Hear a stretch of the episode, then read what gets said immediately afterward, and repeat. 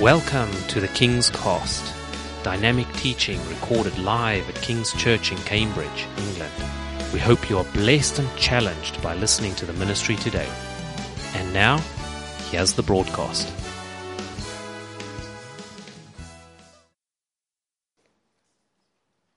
Amen. First Timothy chapter 6, and I'm going to read from the NIV version, picking up in, in, in verse 11. Before I just begin to read that, I want to just give some context as to what um, Paul here, Apostle Paul, is charging uh, Timothy, his son in the faith.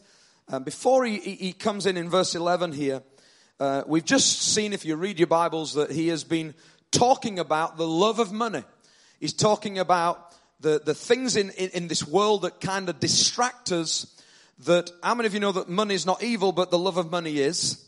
And he talks about these things that would distract us from the faith um, in order that he, he even gets to a point by saying at the end of those verses, just before verse 11, that people, if they are distracted by these things in life, the lusts and love of money, that people have wandered from the faith and that they end up piercing themselves, it says, with many griefs. I don't know about you, but we can end up sometimes, if we're not careful in our walk of faith, as Christians, uh, end up wandering down some routes we never expected to, to walk down. And we can end up quite quickly um, falling into griefs, piercing ourselves with problems when we could have avoided them in the first place. Is, is, anyone like that? I know that for me, when, when I began uh, in, in my, in the early years, I, I kind of was once giving my life to Jesus and then I wandered away and took some wrong decisions that caused me to end up in places I didn't want to be. Uh, I got addicted to, to things like drink and went and did things that I shouldn't have done and, and took drugs and things like this and ended up wandering from the faith and piercing my life with many griefs. And uh, we can do that with many things. And I believe as, as believers, we've got to be very careful in how we walk the walk of faith. And um, what I want to just pick up in here is in verse 11, Paul gets to this point. He's just been warning him of these things. And then he says this, verse 11, but you, but you, man of God, and in brackets we'll say woman of God, but you, man of God, you, man of God, flee from all this. Flee from all this and pursue righteousness, godliness, faith, love, endurance, and gentleness. Verse 12. Fight the good fight of faith. Take hold of the eternal life to which you are called when you made your good confession in the presence of many witnesses in the sight of God who gives life to everything and of Christ Jesus who, while testifying before Pontius Pilate, made the good confession, I charge you to keep this command without spot or blame until the appearing of our Lord Jesus Christ, which God will bring about in his own time. God, the blessed and only ruler, the King of kings and the Lord of lords who alone is immortal and who lives in unapproachable light, whom no one has seen or can see. To him be honor and might forever. Amen. Praise God. What a beautiful scripture. I want to talk to you this afternoon on the subject of fighting the good fight of faith. Fighting the good fight of faith. If you tell uh, people who are not Christians that these kind of verses, they think that that sounds kind of like as though you're, you're fighting in, in some kind of war. But Paul is trying to charge Timothy and say here that you do realize that when you walk the walk of faith, you've got a fight on your hands. It's a war. Do you, do you realize that when you give your life to Jesus, there is a war for your soul? Uh, Satan is constantly trying to attack us with, with different things and we have thoughts and lusts that we are led away. But many times there's this all the time there's a battle between the spirit man and the flesh man. You're going to find throughout your life that you always got this tension going on between two. And it's, it shouldn't become as a surprise to you that you have these things going on, that there's a, a, a tension going on. Paul said, I, I end up doing the things I don't want to do, these things I keep on doing. But he ends up coming to a conclusion that the only one who rescues him is Jesus Christ. He's the only answer to the problem. And so we've got to understand before we, we, we realize that there is a tension that the answer is always Jesus Christ. It's not your best preacher, it's Jesus. Amen. And, and, I want to talk about what it means to fight the good fight of faith. The title of the message is Picking Fights. Picking Fights. I believe that we have a choice to make about the fights we choose in our faith. I believe that when he's telling him to fight the good fight of faith, he's instructing him. In fact, he's charging his command. He's commanding him to choose to fight the good fight of faith. That means that there are other fights that we can end up fighting that are not good for us. Actually, you can waste your time in your faith fighting things that you were never meant to fight. And do you know what the devil is very good at? He's very good at distracting you to fight things that you were never meant to fight. He's very good at, at, rather than saying, do you know what, just reminding you you're a sinner and you did this wrong. If he can get you to waste your energy and time, and one of the things we looked at last week was, is that time is the most valuable asset you have. Your time is so valuable that if the devil can get you so busy and, and, and focused and using time up, on the wrong things and fighting your battles for the wrong things, then you're going to end up wasting time on and not being able to do the things that God has called you to do. Uh, I mean, I mean, so many people who are fighting fights with the enemy that I sometimes wonder, do they actually believe God is helping them? You know, there's so many people that are so focused on fighting the demons. You know, hang on, I just can't talk to you because I've, I've just got to deal with these demons over in the corner over here. And we've got this focus so much on dealing with demonic powers up here when, when actually we're not meant to be fighting those things. Do you know, the reality is that uh, as someone who's dealt with the demonic powers over the years and dealt with people with demons, the reality is we're not supposed to be hunting demons. Your job is not to fix your focus on demons, on, on these kind of powers. Your job is to fix your eyes on Jesus. Your focus should be to look to the one, the King of Kings, the Lord of Lords, because let me tell you, the more you focus on Him, demons manifest. You don't have to look for them.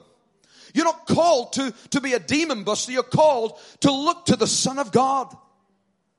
And so many of us are, are, trying to deal with all these things. And, and let me tell you, I believe in spiritual uh, warfare and intercession, and we've got to, that plays a part, but we've got to be very careful that our walk of faith is not fighting things that we were never meant to fight. It's wasting time on things that we're not supposed to fight. I was, uh, just the other day, I was in the local shop near to me, and I went up to the counter as I'm queuing in the counter. The gentleman behind the counter was telling the, the person who was buying some stuff, he was saying, Oh, last night we, we got, we got burgled here. We got robbed. Someone came up, they asked for cigarettes, alcohol, and then we gave them all the things they need, and then they said, We're not paying for them. I mean, that's the society we live in today. Uh, no, I've not got my, my club card. I ain't paying for anything anyway. And they walked out of the shop with everything. And I'm listening to this story thinking, wow. So I said to the guy behind the till, I said, what did you do when they did that? He said, I just let them go. He said, the camera doesn't work. I thought, this is not a very good shop. So if you want to know where it is, I'll tell you later. In my former days, you know. He said, the camera doesn't work. He said, we just let them go. Because did you phone the police? He said, nah, there's no point. Too long till they get here. I thought, wow, this shop's not a very safe shop, is it to be in? And he said, I just let them take the things. And I realized that the Lord spoke to me and said, do you know, that young man, he chose to not to pick that fight because he knows he can't win. And so many of us, we've got to be so careful what we pick, what we fight. And, and, and, we've got to be acute to what God is wanting us to focus all of our attention on. Ephesians 6.12, when it talks in Ephesians 6 about the armor of God, in, in verse 12 it says, For our struggle, you all know these verses, for our struggle is not against flesh and blood, but against the what? The rulers, against the authorities, against the powers of this dark world, and against the spiritual forces of evil in the heavenly realms. Paul is challenging us to make sure we pick the right fights. Now, that doesn't mean you've got to walk around and in work tomorrow and say, I'm sorry, I can't speak to you. I've just got to deal with these demons up here above the coffee machine. I'll I, hang on. In fact, I'm not even going to talk to you when I'm at church because there's so many spiritual things against me. No, we've got to be, we've got to keep our eyes fixed on Jesus. But what we've got to understand is there is a war in the heavenlies over your soul. Do you realize that the moment when you give your life to Jesus Christ, and some of you in this room maybe have not done that, but those of you who have, and I want to just encourage you, you can give your life to Jesus today. But those people in the room who have, when you responded to the gospel message, and I remember the day that I did, when I responded to the gospel message, the Bible says this, that all heaven rejoices over one sinner that repents. But do you know what else happens? Hell rages. Hell rages at the fact that you have responded to truth. So all of a sudden there is a war against you. A war to stop you from believing and to, to walk in your old self. I mean, many times I hear people saying, oh, it's good to see, to see John back to his old self again. I'm like, I hope he's not. We don't want him back to his old self again. You don't want to get back to your old self again. You want to walk in the new creation that God's called you to be. Come on. The Bible says I'm a new creation. I'm not just relying on my old self, my old happy self. I want a new creation that's full of the joy of the Holy Ghost. Come on. Hallelujah. And so what we've got to understand is that when, when, when hell sees what heaven's rejoicing, there's a war. There is a war against our souls. It's important to understand that Paul is, is not just saying to Timothy, listen, I encourage you, there's these problems in the world, love of money and all these things that people wander away from the faith, they get it wrong. I encourage you, if you can try, try walking a bit differently. Now he says, there's a command. Paul says, I urge you, I charge you with this command. You've got to fight the good fight of faith. It's important. If it's important for him to tell Timothy, it's important for him to tell us today, I believe. It's, a, it's, a, it's actually a command over your life as to say, this is what you've got to do. Now, what I want to say is this, is that it's interesting that Paul says this, but actually, I believe he's pointing to Jesus here for us to look at his life, because it's more important that we look at how Jesus responds in the fight of faith than it is Paul. Because I like Paul, and I like a lot of characters in the Bible, and I like a lot of preachers out there today. But the reality is, is no preacher, no Paul are the ones you need to be following. You can imitate their faith, but all their faith is in Jesus anyway. So you've got to understand that to fight the good fight of faith, I want to know what does Jesus do? How does Jesus do it? If I want to be like Jesus, how, is how did he do it? How did he respond to this? And do you know what I love about what Paul says here? He gives a little insight. In verse 13, he says this. In the sight of God, this is what we read a minute ago, in the sight of God, who gives life to everything, and of Christ Jesus, who, while testifying before Pontius Pilate, made the good confession, I charge you to keep this command. So he's saying, fight the good fight of faith, but then he says this, and we can miss these things very easily. He says, I just want to just pause a moment and insert and give you a case study of an example of Jesus Christ and how he dealt with fighting the good fight of faith. Because I don't want to just tell you that Jesus look at his life and how he did it, but I actually want to home in and give you an example of a conversation he had with Pilate to give an example of how you've got to deal with it in your own life. So I, I looked at this and I thought, well, if it's important to Paul, what's the conversation we need to look at? And so I looked in John chapter 18 and I looked at what conversation Jesus has with Pilate. And we know that Pilate They've just arrested Jesus in John chapter 18. They've arrested Jesus. They've got him from the garden. There's been a fight on. In fact, Peter's been fighting his own little war, cutting people's ears off. Jesus tried to restore that. Then they end up here before Pilate and he asks him these questions. Are you the king of the Jews? Jesus stood there. He's been, he's, he's on trial. He's now tested. He has every, every position right now he wants to. He could say, no, I'm not the king of the Jews and step away. But he stands there and he's now facing the biggest fight because he has to fight for flogging and his life. He's about to be flogged or he's going to be killed. And there's all these things in the balance. Now you've got to picture this. Because if you're thinking right now, well, what does that mean to me? In your daily life, in your tomorrow problem, you've got problems at work, you've got problems in your family, problems in relationships, all manner of things. And you're thinking, I, I, I've got these things I need to fight. I don't know if I need another mic. You've got these things I need to fight.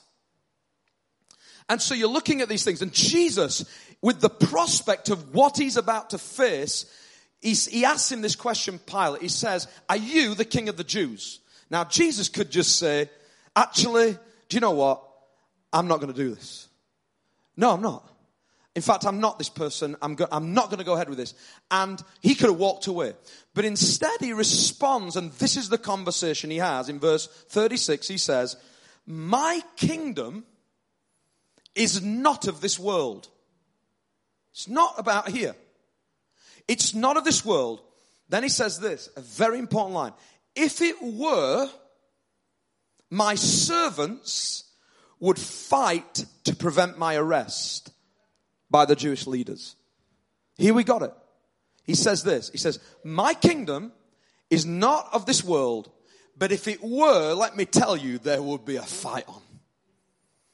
If it was here, and it was about earth, and it was about the perspective of earth, believe you and me, we'd have a war. You would be seeing bloodshed because there would be a different context. However, he says the next thing, but now my kingdom is from another place. My kingdom is from another place. I want to encourage you today that what we need to see is that the perspective we have to have is the perspective of heaven. We have to have the perspective of heaven. When you face trials, when you face fights, and the enemy comes against you, comes in like a flood, listen to me. You've got to have a perspective of heaven. You've got to say, actually, my fight is not here. It is in the heavenlies. And so I got to trust God. And what does that mean for you? That might mean you got to pray more and get on your knees. Some of us are trying to fight stuff we shouldn't be fighting.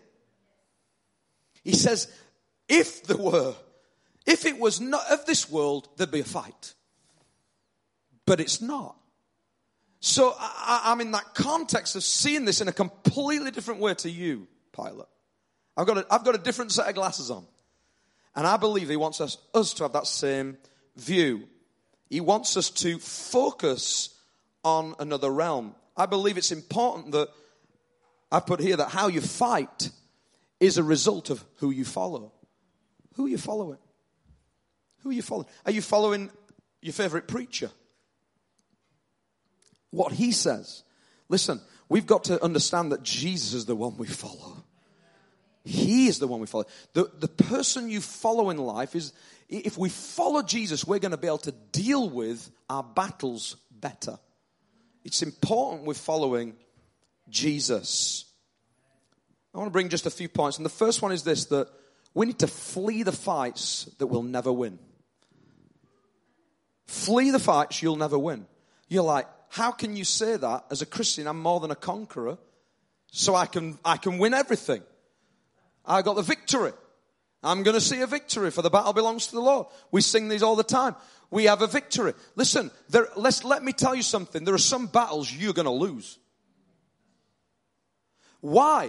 Because some of us are trying to fight battles in sin. You're trying to do it all on your own. You're trying to battle the problem of pornography. You're trying to battle the problem of lust. You're trying to battle all these problems and Jesus didn't ask you to try and battle it on your own. Some of us are, are saying, I've got a problem with drink, but I'm still going to go out with my friends to the nightclubs. I'm still going to put myself in those positions because if I've got the strength of the Lord, I'm going to be okay. No, some of you need to stop going there. What does that mean? Jesus does not want you to be stood there trying to fight something that you're weak in. Sometimes you gotta know when to flee. Sometimes you gotta know when to run. I remember years ago as a, as a young lad, I went out to the fairground and with my friends and I was there and a massive gang were out to, to attack me and They said, someone sent a message and said, this guy's gonna, gonna hit you. And so we were leaving the fairground and I was with two other friends of mine who were walking up this hill and I'm not the type of person who likes to fight. So I saw this gang coming up. There were more than twice the number of us. I thought, that's the end of me. And so my, I had a plan. And the plan was this, because I know we were outnumbered, I'm going to run. And by, by the way, there's one thing I realized in the end. I'm a faster runner than he was. Because he didn't catch me. He just got me a couple of weeks later and hit me then. That's true. How many of you know that the devil comes back for an opportune time? So if you think that you escaped in this time and you thought, oh, I'm quite good, I'm fast, I, fl- I fleed that situation and I overcome sin, let me tell you, if you start boasting about that, the only thing you need to boast in is Christ, not boast in your own ability. So if you, if you got out of that time before, and some of us, we, we're so bent on looking at what we achieved last time, listen, the devil's after you for another go. And he will try and come back and try and prove that you can't do that. Because I believe that that's when God is saying, look at my faithful servant, look at him. And that's when the devil says, yeah, but what if you let me, let me have him again? Let me have her again opportune times. And so we, we need to learn how to flee. Joseph, with the promise that he has over his life, with the destiny he's got before him, he ends up in all the situations he's in. I mean, he's in a pit, he's in the prison, but you know, one of the worst places he could have been is in that bedroom with Potiphar's wife. That, you wouldn't call that a prison, would you? You wouldn't call that something bad. That's something that you delight in he's looking at this and thinking, wow, you know, the, the, the, problem is, is when I was in the prison, that was quite easy. I was focusing on the goodness of God. But right now I'm focusing on this problem because it's actually, it's tempting. This is tempting. And so when I'm here, what do I do? The answer is in the Bible and it's same as what he says, flee. Get out of there. You can't fight this one. I'll tell you why you can't fight. Because flesh is no match for flesh. Flesh versus flesh is going to cause problems. You need faith. You need to walk in the Spirit. Galatians 5. If you walk in the Spirit, you won't gratify the desires of the flesh. Some of us, what we're doing is we're, try, we're trying to fight these things ourselves. And, and I've come to the conclusion that I can't do it on my own because sometimes these things are too strong for me. It's time to just drop the, drop the weapon and leave. Drop the weapon and get out. Don't try and fight it on your own. Matthew 5 29, Jesus says this. If your right eye causes you to stumble, gouge it out and throw it away. Did Jesus really say that? It's a bit harsh, isn't it? Gouge it out and throw it away. It's better for you to lose one part of your body than for your whole body to be thrown into hell. This is what, this is hard hitting stuff. Jesus is saying this. He's saying, he's saying essentially this, he's saying, it's better for you to lose a weak function in your life than to lose the whole fight. Lo- lose a weak function than the whole fight because you're going to lose. It's going to get you. It's going to take you down. And some of us, we're so, sometimes we can be so strong in the Lord that we're so strong and focused that we're like, no, I've got this. Let me tell you, you ain't got it. You need, you need to give it to God. There's some battles that do belong to the Lord. We got to learn to flee the fights that we will never win. In 2 Timothy 2, Paul says this again. He says, flee the evil desires of youth. Pursue righteousness, faith, love, and peace, along with those who call on the Lord out of a pure heart. Don't have anything to do with foolish and stupid arguments because you know they produce quarrels. What is he saying there? He's saying, listen, some of you right now, you've got relationship issues going on. You've got things going on in, maybe in your marriages, in your families, in your friends and there's conflict and quarrels. And what, what Paul's saying here is don't even participate in quarrels. Flee those fights. Flee those things that you're about to say to someone. Because, listen to me, what you, what you participate in, you'll produce things from it. When you participate in these kind of things, that's where your life is going to start producing stuff. And you don't want to produce things like that. And, I believe that when we get into quarrels and arguments, it, causes anger, it causes hate, and then we end up being someone we never wanted to be. The Bible says this, it talks about that you'll know them by their love. You'll know them by their love. I want to ask you a question. Christianity is not about healing people and seeing the dead raised. It's about love. Do you know that? The whole Bible talks about the love of God. Jesus Christ is a demonstration of. It's God demonstrating his love for you. That's the whole message of the Bible is love. So why are we entering into the wrong fights with people, not showing love? Listen, if you focus on God, your perspective about people is going to change. That's why Paul could one time kill Christians, but then the next time trying to save people. Why? Because his perspective is now I'm compelled with love. I'm, I'm compelled with love. This is the same person who killed people. How's that? Because his, his, his change comes from looking to Jesus. And so I, I, want to just encourage you to flee from some of these things. Some of you are thinking, ah, oh, these are, these are small things. I, I've had a little quarrel with my wife or my husband. I've had a quarrel in that that, that workplace. Listen, this is where the devil comes in and he wants to get you fighting, even in the simplest of things, to distract you from the real fights.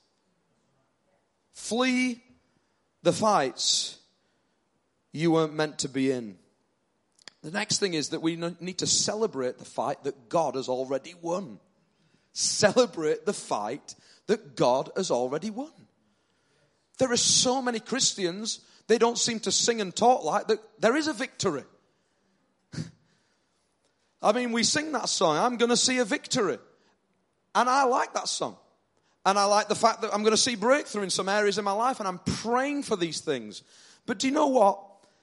I think it'd be good for us sometimes to just sing, God, I've seen a victory. I have seen a victory. Because do you know what? In our lives, one of the most important victories that you're ever going to get, and it's not breakthrough in that job that you want. It's not a promotion. It's not that house you're wanting to buy that you're saying, now, God, just open this door for me. I need a victory. I need a victory. I think Jesus sometimes looking at us saying, Do you recognize the victory that was done at Calvary 2,000 years ago? For you to even have the ability to ask me for those things? When was the last time you thanked me for that victory? When was the last time you thanked me for my blood shed for you? When was the last time that when I faced a fight before Pilate I could have stepped down, I wasn't looking for a promotion for myself. I lowered myself. I took the beating. I took the flogging. I took the crown of thorns. All of that was for you just to have a relationship with the Father again. And Your only desire at the moment is what job am I going to get? What house will I get next? Listen, none of this is bad, but we got to put into context. We got to celebrate the greatest victory over our lives, and it's the fact that Jesus died for our sins. That we today can stand washed in the precious blood of Jesus Christ. We can stand before Him on that day, on Judgment Day, and look at Him and know that I don't stand there in my own rights, but I stand because He's forgiven me. Hallelujah. What good news, church. Come on, some of us we need to we need to come in here a little bit happier sometimes. Full of the joy of the Lord. What is that? The joy of the Lord when you understand the concept of what this whole thing is about. Come on, we need to stir ourselves up in the faith. Come on, stir up that tea bag, Steve. Stir ourselves up in the faith. We need to understand again the victory. Celebrate the victory that God's already won. The problem is that what we're doing is we're trying to create a new victory. We're trying to say, God, I need to get a victory over this sin. Sin, is sin really dealt with in my life? The things I did back in 2019, the things I did in the previous years, in fact, those things that I don't know if I'm going to be forgiven over, you've got to say, God, I realize I'm covered.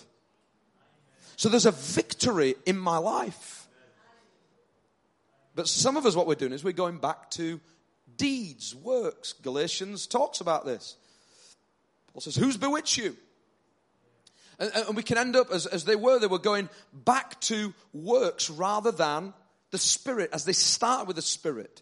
And what we can end up doing is going in the wrong direction, trying again to win the victory. We're almost trying to do, replicate the cross again in our own lives.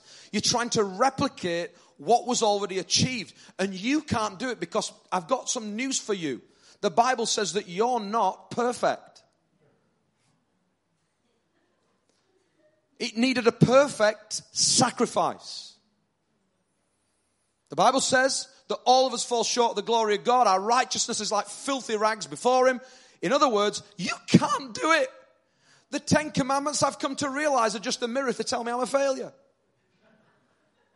That's what it is. The Ten Commandments are a mirror to point to you that you're a failure and you need to fulfill the law, and the only way it can be fulfilled is through Jesus Christ. So that's it. So people said to me all the time on the, on the streets when I'm talking to them, yeah, but the Ten Commandments, you know, you can never fulfill them. I said, I know. Even when I'm a Christian, I can't do it. It's impossible. But it points me to Jesus. It points me to the realization of what I do need. That's the gospel church. And so we've got to understand that we need to celebrate what has already been achieved. He says this fight the good fight of faith, verse 12. And Paul says this to Timothy take hold, I love that, take hold of the eternal life to which you were called. Take hold of it.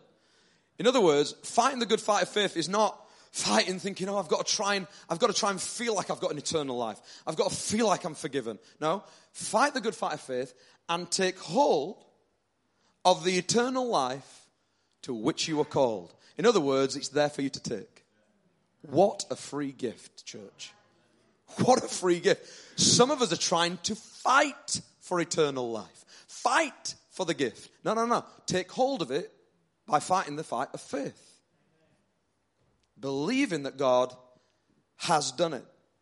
You know, my son, they, they love to play on the, on the games consoles. And just this week I was playing with him. One of the games where we fight, some characters fight against each other. And my son loves to play. And he's always sat waiting for me to choose my character.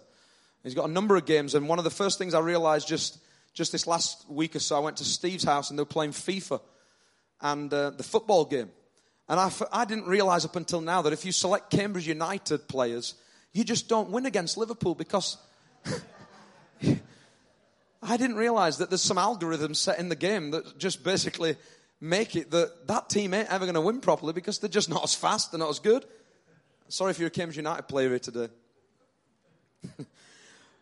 but I realized something. It's the same with this. In every game, there's these characters, and you choose. And my son always he knows who he's going to choose, and then I've got to choose my character. And he's that, Dad, are you going to are you going to choose yours? And I'm like, hang on, son. And I'm trying to strategically look at who I'm going to choose to beat him. And the reason why I choose is because I'm flicking through each one and I'm looking at the statistics of each character.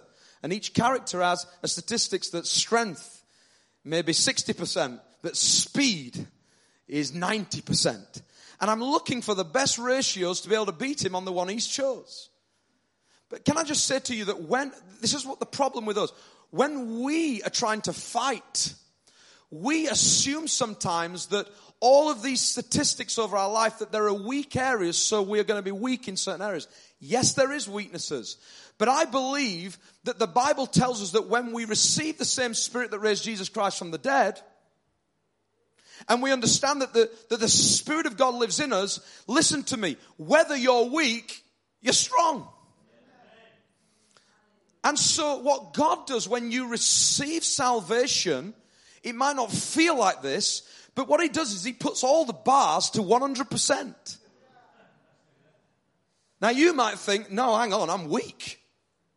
My weakness, my, my, my, my agility and, and my stamina, no, that's got to be 20%. No, no, he says, you might think it's 20. Because you're covered in my blood, I take everything to 100.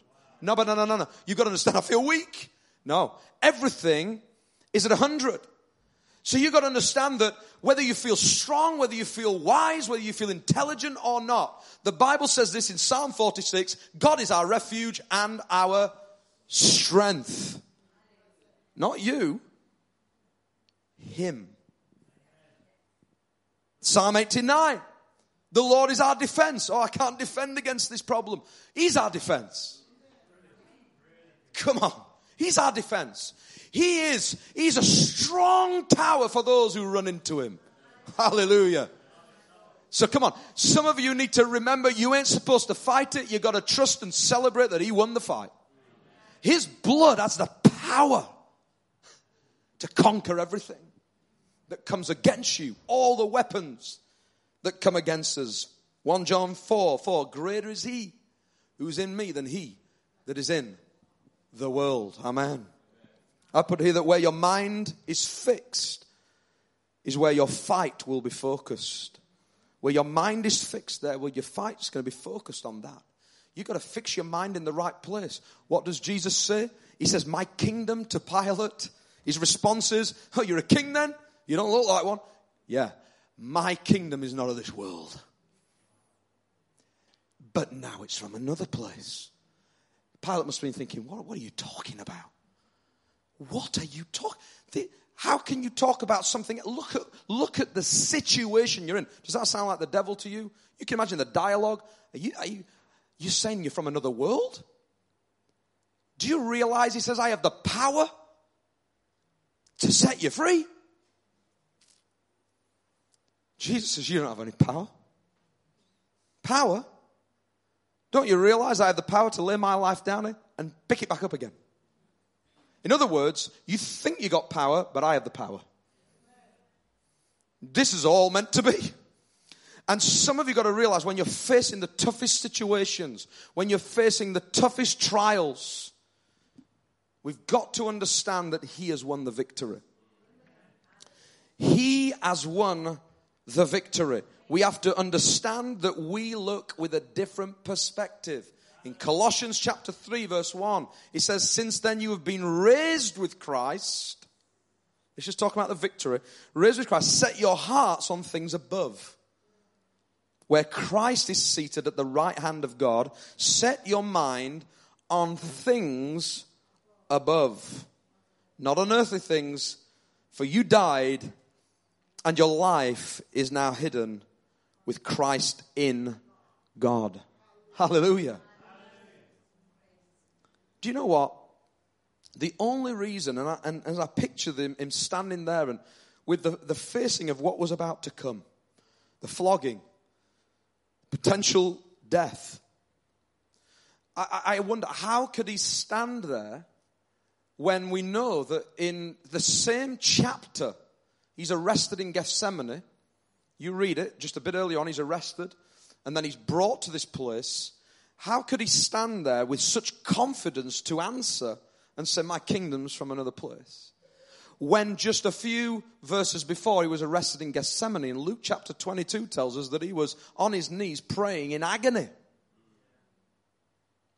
Does that sound like a, does, does that, come on, let's be real, does that sound like a real valiant soldier on his knees in agony, sweating drops of blood in Luke chapter 22. This is not, not long after he stood with people hurling abuse saying, crucify him. And Pilate having a dialogue saying, I can let you go. Imagine the, that's an offer on the table, isn't it? You know?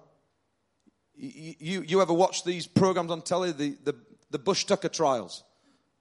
When they're, they're getting them to eat things and they're saying, eat this, and they're in the jungle, they'll always come and show them, they'll say, you can have a, a nice beef dinner, or you can have this. Temptation at that point is to give in. But he doesn't. How does Jesus do it? I'll tell you how he does it.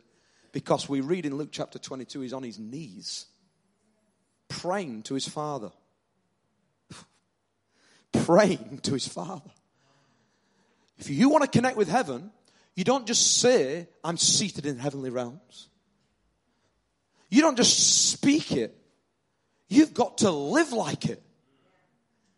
Come on. Some of us, what we, we, we love them verses. I'm seated in heavenly realms. He'll give me immeasurably more, Ephesians 3.20. The question is, do you get on your knees to connect with heaven in the heavenly realms? Because I don't believe Jesus had, could have had the same ability without, because he, had, he, he was God but also man. He had to get on his knees and pray. And it says an angel came to strengthen him. And I've said this many times before. When the angel comes to strengthen him, it's interesting because even after the angel came to strengthen him, his circumstance didn't change. In fact, that's when he, dro- he started sweating drops like blood straight after. So you tell me where he's, it looks like he's strengthened. No, it's strengthened because now he's got a perspective of heaven. Now he's got a perspective of heaven. The angel comes to strengthen him. The angel comes to remind him, you're from a different place. So when you go and stand there, because you've gone on your knees, because you're connected with the heavenly realms, because you're strengthened by the angelic, because you're strengthened by me, when you stand in that earthly place and everyone's shouting abuse and saying crucify him, you'll be able to stand there and say, my kingdom is from another place. I want to ask you, can you say that because you're in prayer or do you just say it because you repeat what a pastor said? Don't just say, I'm in heavenly realms, I'm seated in heavenly places. Start to position yourself in heavenly places. Come on, get, some of you need to get in the closet. Some of you need to get into that place where you connect with God again and listen to what He is saying. So you have the strength to stand in those days of opposition. I believe the winning side is the praying side. When we pray and we connect with heaven, I want to say in 2020, think about your prayer life. Think about how you're connecting with the Lord on a daily basis. James chapter 5, verse 16 says, The prayer of a righteous man is what? Do we know? Powerful and effective. Another version says, It availeth much. In other words, it's going to achieve a lot. Now, the, the thing is this a lot of Christians believe that the prayer of a righteous man or woman is when I get to the level of feeling so righteous, then my prayers are going to be powerful and effective. So I've got to achieve righteousness to a level of quite a holy person. So I've got to get like that holy person that I see and listen to on podcasts and TV. If I'm like that, then I'm going to be able to, then I'm going to be able to pray and it's going to produce something. Can I just say to you, if we understand what I've already just preached on, the fact that you can't fight for your own righteousness, that your righteousness comes from God, it comes from Jesus Christ, then actually the only way that your prayers can be powerful and effective is receiving the grace of God and the mercy of God. So you have to understand grace. You have to understand that you're covered by His blood. If you understand that, then you just start to pray in authority. And, and, that doesn't give you a grace card to do whatever you like, but what you must understand is your prayers are not powerful and effective because of what you achieved last week. It can't be because we know that righteousness can't be achieved by our, our own measure. So, what it's saying there is that really it's saying this if you understand that you're covered by Jesus' blood and you receive his grace, the free gift, if you understand that, you understand you're covered and you're righteous, then when you pray, it's going to be powerful and effective. Rather than you thinking, I've got to achieve something. It's not a fight to achieve, we give it to God. Amen? Righteous people are the ones who know that the fight's already been won. Amen? And finally, number three is that we step into the fight that we're born to win. We step into the fight that we're born to win. What do I mean by that? Well, some people would say in some churches, well, we've forgiven, we've received everything, the, the victory is won, there's no fight. But I believe there is a fight because we're talking about the fight, the good fight of faith. It's continual in our lives because there is a fight for the kingdom of God to preach the good news in this dark world. The Bible talks about the prince of this world, and that's the devil. The God of this age who's blinded the minds of unbelievers. There is a fight on our hands, and he's commissioned us. Listen, we are not just, if you're forgiven through the victory, through the fight that he's achieved 2,000 years ago. For, everyone who's forgiven is also commissioned. So if you're forgiven, you're commissioned. It's not just about being forgiven and coming to church. If you're forgiven, you're commissioned. And if you're commissioned, there is a fight on. And that's what the devil wants to stop you doing. So there is a fight. Jesus says this in John 18 to, to Pilate. He responds like this. He says, you're a king then, Pilate says. And Jesus answered, You say that I'm a king. In fact, He says this. In fact, the reason, the reason that I was born and came into the world is to testify to truth. He's saying to him, I'm not talking about what you think I am right now. I'm going to talk to you about the very reason I came. I'm, what, 33 years old, probably Jesus at that point. He's there, stood with Pilate, having this dialogue. He says, Hang on, you, we're, we're, talking about, yes, I'm, I'm a king, but let me tell you, there's a reason why I'm here. I was born with a purpose. And can I say to you, if some of you right now don't think you've got a purpose, every single one of you in this room, if you've given your life to Jesus or you haven't, there's a purpose for your life. There is a purpose for you. Don't believe the lie of Satan that there's no purpose. So there's a purpose for each and every person. Jesus says, I am here for a purpose. I was born for a purpose. Yet I am a king, but I was born with a purpose. And do you know what the devil's biggest tactic over our lives is to kill purpose. That's what he wants to do. Stop your purpose. He doesn't want you to fulfill what God wants you to do. So there is a fight and tension on, and that is where you live in the authority and identity of what Christ has called you to be. That's your biggest fight. Is, listen, is when you hear the lie of Satan saying you're not this or you're not that. That's why Jesus walks in the desert, doesn't he? For those 40 days under test He's questioning his identity all the time. Do you think there was a fight on? I believe there's a fight on. And I believe that sometimes I walk through deserts. I don't know about you. So I've got a fight on because I have to fight with what the Word of God says over my life and what Satan's trying to tell me I am. I have to remind him with the Word, not with my own strength, but there's a fight, continual fight going on in our lives. But you and me were born with a purpose. In 1 Timothy, 1 Timothy 6, 13, Paul says this. He says, I charge you to Timothy to keep this command. So he's not just saying, I, I want you to just do this, but to keep it. You've got to keep doing this. Keep the command without spot or blame until the appearing of our Lord Jesus Christ. Can I say that Jesus is coming soon? Jesus is coming back. There's a purpose for you to share the good news to keep on fighting the good fight of faith, telling people about Jesus, the Great Commission, but he's coming back soon. It says God will bring this about in his own time. Time is in his hands. And you've got to use your time in between when God decides to fight that good fight and to step into the fight that, let me tell you, when you do it, you're born to win. Jesus was born not to lose, to win born with a purpose to win, and so are you. But the devil tell you, no, you, you take that route, you're not going to win. You are born to win. If you want the, the, if you want the will of God in your life, the full purpose of God in your life, you're never going to lose. If you follow what He wants you to do, you will not lose. Even though death comes, we know that what? We're going to see Him again. Hallelujah. Those who've been forgiven are commissioned. You know, just this week, even before I was preparing this message, my son loves a little bit of boxing. He's got a, um, a, a, bag in his room, one of the, the bag things he punches. And uh, he got a, an outfit for his birthday about a year ago. And the other day, uh, my son, who's 11, and my other younger son, who's 9, they said, Dad, we want a match with you. We want to box. And we want to, we want to fight with you. And I said, Oh, okay, you can. So Jacob comes and he puts on his, his gloves and he's got a little outfit. And he comes up and he's got these on, and I've got no gloves. And then Lewis has stood in the corner with a little piece of paper as though he's got a clipboard, and he says, he says this, he says, Dad, I'm going to be the referee. And he, he stood in the corner with this.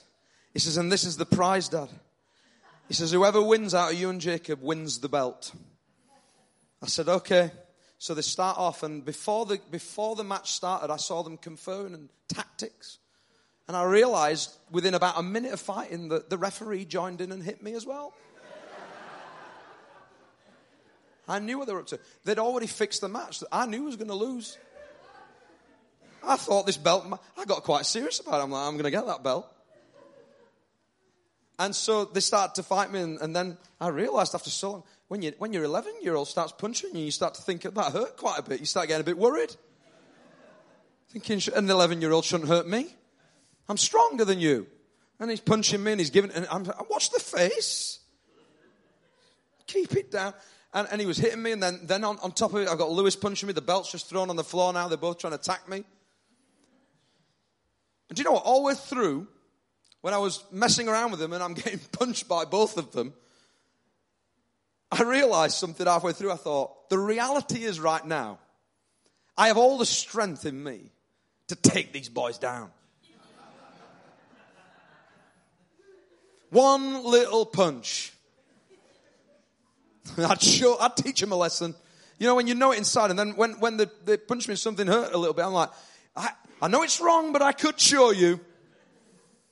And I'm, I'm holding back, and I'm holding back what I know I can do.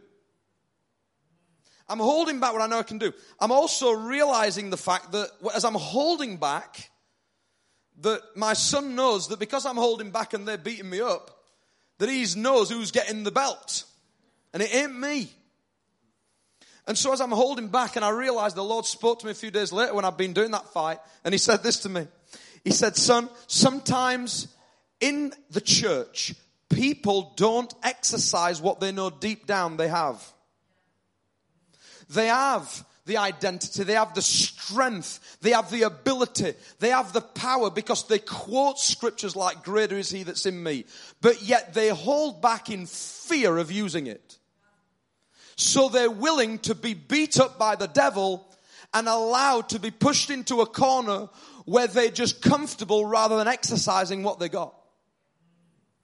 And I feel to just tell you today, it's time, church. It's time, people, to fight the fight you were born to win.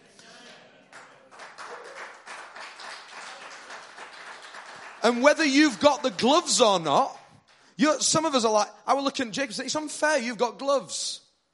So if I had some big gloves on now. Says, I said, you got gloves. And then, listen, some of us think we haven't got the tools we need to do this. Yes, you have. Yes, you have. Second Peter 1 verse 3 says, His divine power has given us everything we need to live a godly life.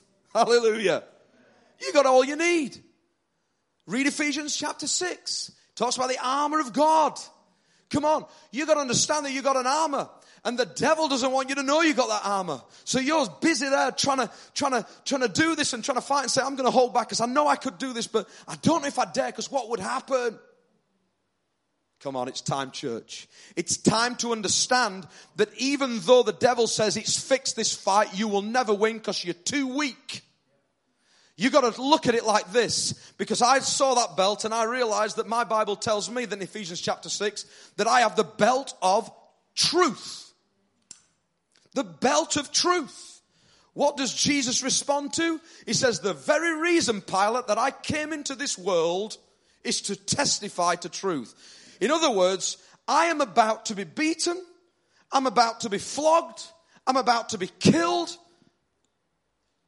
But do you know something? I am talking truth. I have the victory. I have the belt of truth on me. Do you know what happened straight after that? They took him, Jesus, and they wrapped a robe around him. They beat him with rods, spat in his face, and, and mocked him and called him the king of the Jews. I mean, that every time I ever think about that scene, it gets me. Because I think about what he's just said and stood for for you and for me. And now he's not just took into a place and then it's, it's all officially done. They literally mocked him, put something on him and put the crown of thorns on his head and tried to mock what he's claiming to be.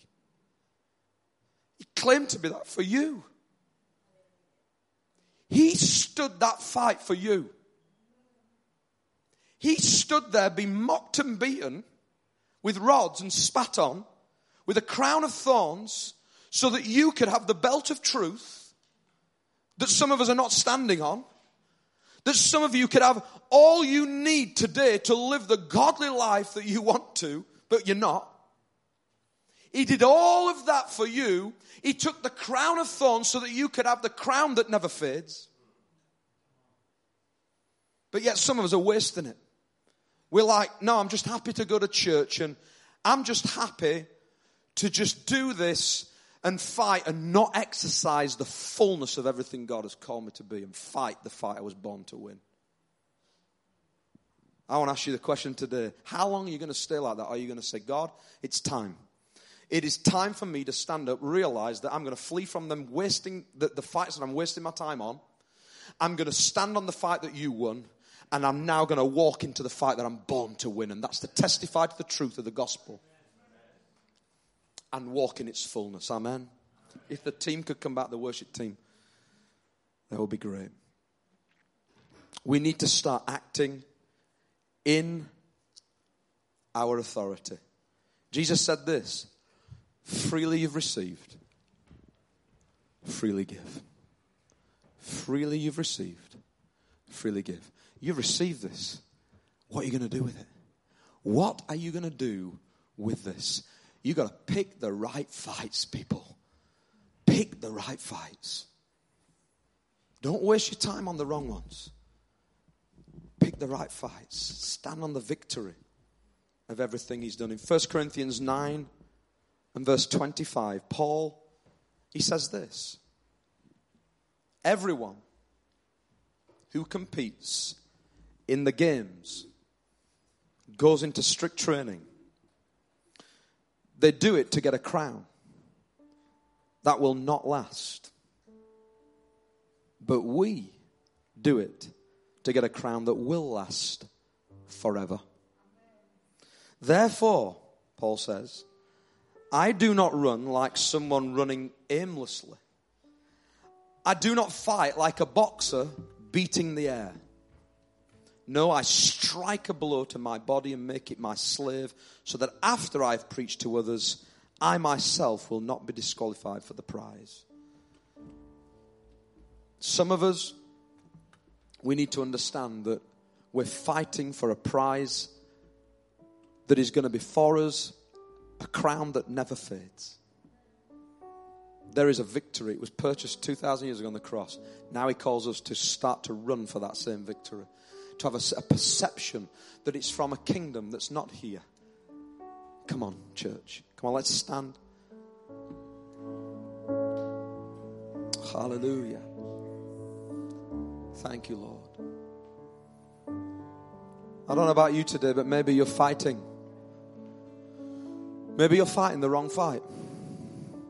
Maybe you're spending time fighting something that you are never going to win. Maybe it's that relationship. Maybe you're fighting for something that you're not supposed to be fighting for.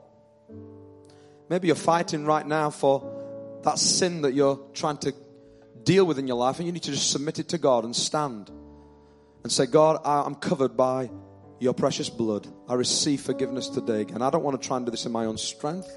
I want to believe you because you paid the price on the cross. Maybe that's you today. Maybe you're maybe you're fighting the wrong fights. Maybe you've lost the perception of what the gospel is. And maybe you've stopped fighting in the fullness of all the strength that you have. Do you know when I talked about the, the numbers of the, the bars on them characters, one of the things my son, Lewis, did just not, not long back, he had um, football, he used to collect football cards. So the, the cards would represent similar things with the figures, the characters. And so each football team that have speed and that have all these things with the numbers on. And one day my son said to me, Lewis, he said, Dad, you can buy online your own card, so you make your own card, and I go on the card, so it's my picture of me playing football, and you can put in all your numbers, and you can make your card so that I can put it into next to all the, the players, like the Liverpool players. So I said, okay, we'll make you a card. So we go online and we make the card, and we upload his picture of him playing football, and they put it into this card, and it looks real. But you have to get onto one page before you go to purchase, and it says, enter the statistic figures for each section. And so Lewis has sat next to me, and I said, right, what do you want to put in? I said, What do you want to put in for speed, son? And he's like, 100. I said, Okay, speed 100. What do you want to put in for strength? 100. Like, you've got to be real, Lewis. Why don't you have a 70 on one of them? At least drop it a little bit so it looks real. He said, No, no, no. 100 for everyone. So we had it 100 for everyone. Some of, some of us have got to start living like that. We've got to start living with the faith that we're at 100. And not not be real. You're not called to be real on this earth. You're called to, to have a supernatural view of your life. I said, you know what? In the heavenlies, I'm forgiven. I'm washed. I have all the strength I need. I have all the wisdom I need because God covers my life.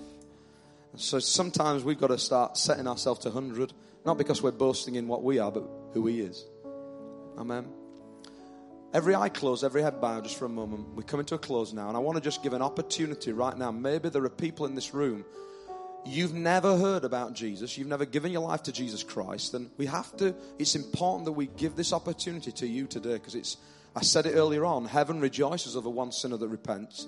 And I want to give an opportunity right now. Maybe you've never given your life to Jesus, you've never raised your hand in a service and done that, or you've never Maybe you, you've not responded in services where you know you've been distant, you've wandered away from the faith. As we said earlier, you've pierced yourself with grief.